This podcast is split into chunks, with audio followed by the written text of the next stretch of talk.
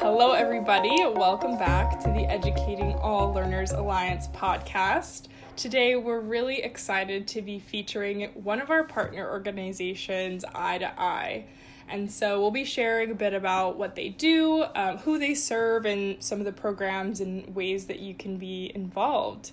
And so, I'm here with Robbie and David. Welcome. If you both could say hello, that way listeners can know whose voice is whose.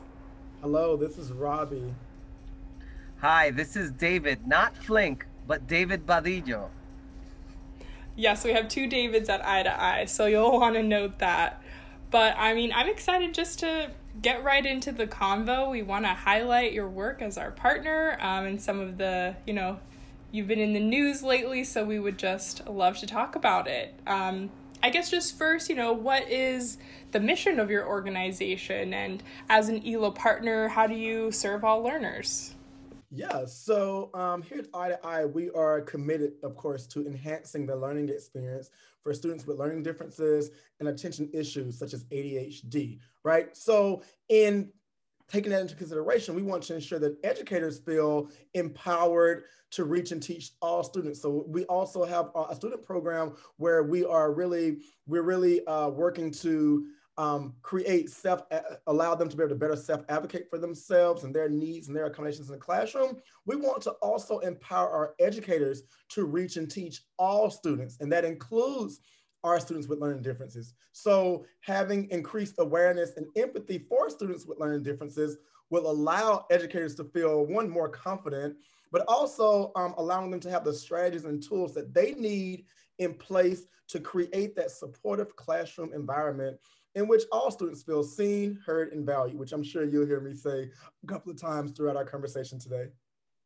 Yeah, and Absolutely. and and uh, yeah, I'll add to that in that you know uh, we've been around for over 22 years. Um, our flagship program is the peer-to-peer mentoring program, uh, where we do take high school and college students uh, who identify with learning differences, train, equip them to be project-based mentors and uh, we pair them with similarly identified middle school students. So that flagship program um, is now uh, being served in schools over 24 states across the country, and it's really provided the foundation by which we've really built out uh, our professional development services and other engagement services that we are releasing over the next couple of months that we're excited to to discuss. But it's really provided the framework from which Robbie and his team have been really to been able to build an amazing, engaging uh, teacher training program uh, that really hits uh, hits a really important, significant uh, need, such as the need for empathy, which is what we're discussing here on the podcast. Yeah, yeah, no, it's definitely been such a big um, buzzword in the space, and deservedly, because it is so crucial to have empathy in relation to what's happening in the world, but what particularly relates to these students, um, you know, with various disabilities or learning differences. And so, just to dive in a bit more of how Eye to Eye works with educators and in building that empathy, what are some of the um, practices, the empathy led practices that your team works on? Yeah, so you know, uh, we we we currently have learning differently one on one for educators, which is build the focus is building empathy um, for all learners, right? And uh, and that has two main objectives. Um, we want to build understanding of learning differences and its impact on the learner experience, as well as building empathy for the LD student experience by giving um, educator strategies to become humble learners of their own students. So in this session, we introduce two simple yet effective strategies um, to again allow teachers to become humble learners of their students. And they are the empathy interview as well as shadowing a student. Um, and these are two easy lift um, these are two easy lift um, strategies that really is is centered around building empathy because that is when you build that empathy and again that awareness you're able to better create that environment in which the students feel um, empowered to learn and they're put in the position where they feel like they're that they can be successful yeah, yeah. Um, and and i'll add in in terms of like our focus as we as we take this um this opportunity to kind of embed empathy into into the school culture into the way school operates as a whole. Um kind of like it all birthed from a place where historically eye to eye has always been invited to do professional development for special education departments. Mm-hmm. and as we engaged with more sped teachers and, and, these powerful conversations of like how do we create the systemic transformation that we're looking for um, they began to share with us that gap that ex- that, that that seemed to exist with between what general educators are experiencing or how they're prepared and versus the special education team. And it it felt like a lot of school communities had those two departments siloed. And and there was there was this this great expression of like there's this gap somewhere between what the special education team is trying to do to support these kids and what the expectations should be for general educators. And that's when they really stepped out and asked if eye to eye could could resolve or like bring a solution to the table that can create that bridge. And so what's exciting about this training and what robbie and his team has been working on over the past few months is that we are now majority of the, the, the educators we're training are general educators.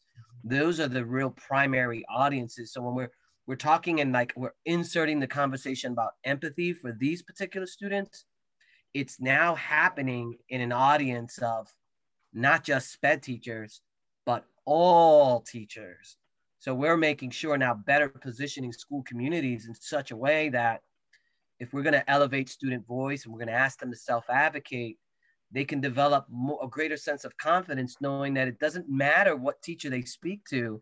They don't always have to lean on that SPED educator, uh, you know, their counselor or their learning specialist. Uh, they can feel comfort speaking to anyone and saying, hey, this is me. I learn differently. These are the accommodations that I need. Hey, I need help because I learn differently. Um, and now there's this greater sense of comfort that can be established uh, because of that. And so I think that's really the exciting place where we're at now is like shifting that training audience and really plugging in in a in, in into a gap that uh, really fits in well uh, with the greater scope of the work that um, schools are doing.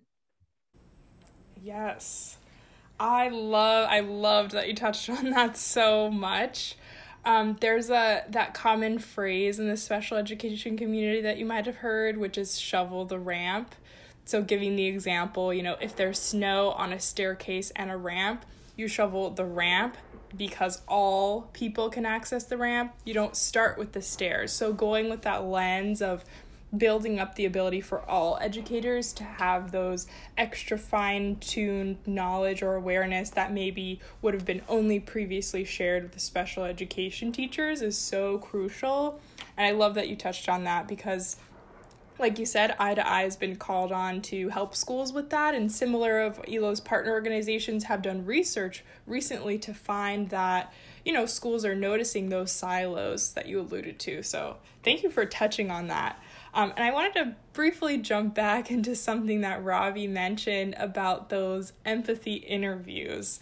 Um, I know you you know discussed how they're helping people, but are there maybe a few sample questions that are a part of those interviews that you could share with us? Uh, and you know what? The the purpose of the empathy interview is simply um, you know it's it's a little bit different. It's, it's similar to a one-on-one but very but different in the sense that you are really asking very um general yet they're targeted but they're very general to the student right? But you you're really wanting to un- get a better understanding of, of their learning experience right?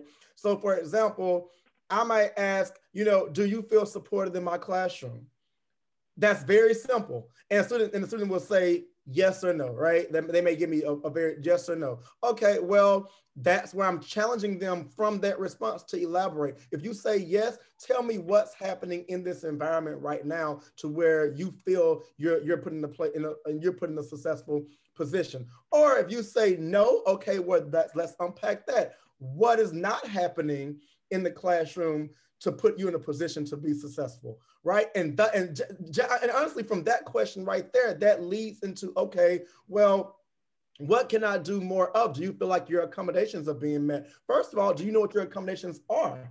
And more times than not, and especially in talking with general education teachers, I was in, I was a general education teacher myself for seven years, and some and and, and more times than not, uh, you find that students don't know what their accommodations are. So that's a question that you definitely want to ask.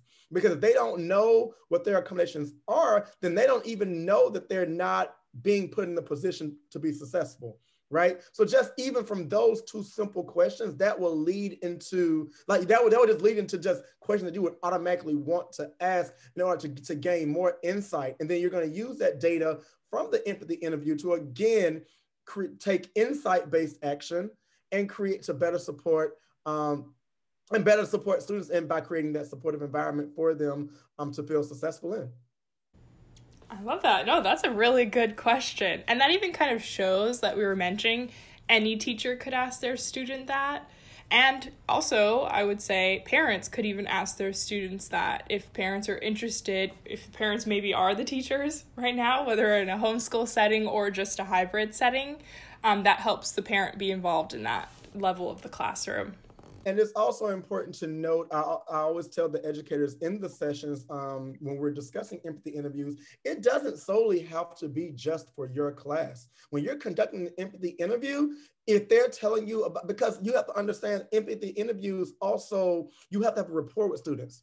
So you may be a, you may be that teacher that they are most comfortable with, and they may be struggling in math class and not in your English class, right? So That's true still you're still able to gain that insight because you're able to now you know create a community of collaboration because now because that student feels comfortable with you you're able to go to that to that math teacher and say hey you know i talked to this student and they said these are the reasons why they don't feel successful in your classroom. And then they can use the insight they that they that's been provided to them from you in order to create that supportive environment in their class for that student right? And then when the student and the student would notice that, and they would say, "Oh, yeah, I the teachers make has made these accommodations for me, and I didn't tell them." Right. So like, and then that'll allow you as the teacher that that maybe doesn't have a strong rapport, you know, with that particular student, that will that that that will help actually bring that student closer to you because they're able to see that you are making the necessary changes so that they feel successful, you know, feel like they're able to be successful in the classroom, in your class. Exactly. And that just aligns with Eye to Eye's mission of just emphasizing that power of connection, whether it be teacher student or, you know, anybody who's working with those students and helping them get that closer relationship which we know really does help the students learn better overall yeah and we're and we're really trying to um, build not only when you think about a supportive environment, which is what we like that that is what we really drill down on in, in, LD 101, and it'll also be something that we're really going more in depth with in our future trainings. But you know, when you think about a supportive environment, that is not siloed. That's not just an individual classroom. That's we're really trying to bring it, make it school wide, right? We want we we at I we really want that there to be a school community where you feel what the entire environment is is a supportive space um, that is um, that is dedicated to really ensuring that all learners, right, are put in a position of power or empowerment, right? Exactly. And so I know that you said Learning Differently 101 or LD 101 as it's called um, is focusing on elevating that student voice. And so, what kind of uh, student stories can educators expect to be presented when participating? And what can they learn by listening to those stories? Oh, of course. So, educators can really expect, you know, to hear from students, um, uh, hearing them share out really what they want educators to know about being a student with the learning difference and that significant role that you as the educator play in how a student views their learning experience and their environment, right? And we'll also hear students share their connections that they've had with educators throughout the years, right? Both positive and negative. You'll really hear um, students share, go into great detail um, and share how, you know, they've had supportive, they've been in, in classrooms where the educators have really, you know, made sure that they receive their accommodations. But you're also here on the flip side of that, where um, maybe educators have not been so um, great at really providing those accommodations that these students may may need, right? So Um, I think that it's definitely, um, you know, it's definitely something that's going to resonate with educators, and it's definitely uh, something that really is just it, it's really it's empowering also for the educator because after hearing these student stories, because even myself, you know, having led um, learning differently one-on-one um, since we've started since we started this professional development you know every time i hear it i take something from it and it's still just like i'm like wow like they just really want us to know that they, you know, that, that, that they can't, it's not that they can't learn, they just may not learn like everyone else. But that's also the mindset that we should be in. No one, no two students learn the same, right? We all mm-hmm. learn differently. And we better understand that. Again, we're better, we're better able to um, create a space that is not only teaching the, in, the, the whole class, but teaching to each individual student in the way that they're able to access um, that, that lesson or that learning. Yeah, I will Absolutely. add that one of the things that's great about the student voices that will be showcased on this training is that teachers will get to see what an elevated, empowered student voice looks like, sounds like, feels like. And these are students that have gone through the eye to eye mentoring program who have been really supported on our end and within their school ends on developing that voice and they'll begin to see the power in that.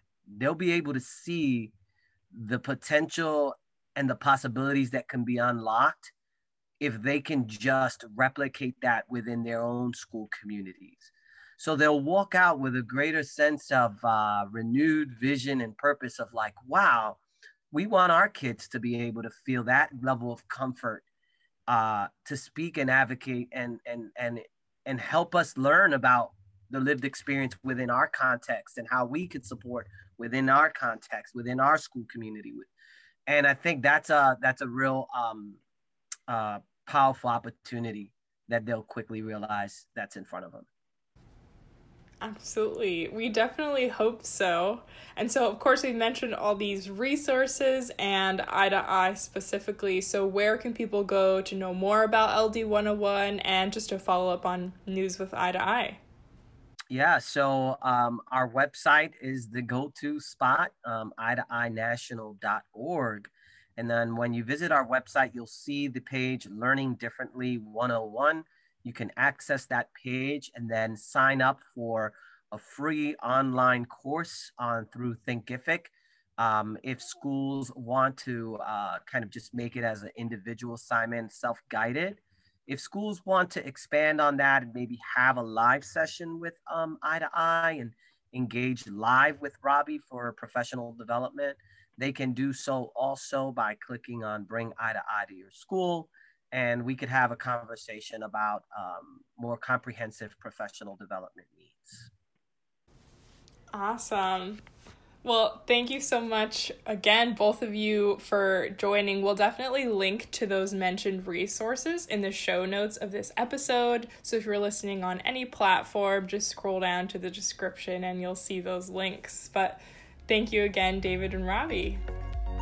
Of course, check out our information we mentioned on Eye to Eye, and you can always learn more about the Educating All Learners Alliance at educatingalllearners.org.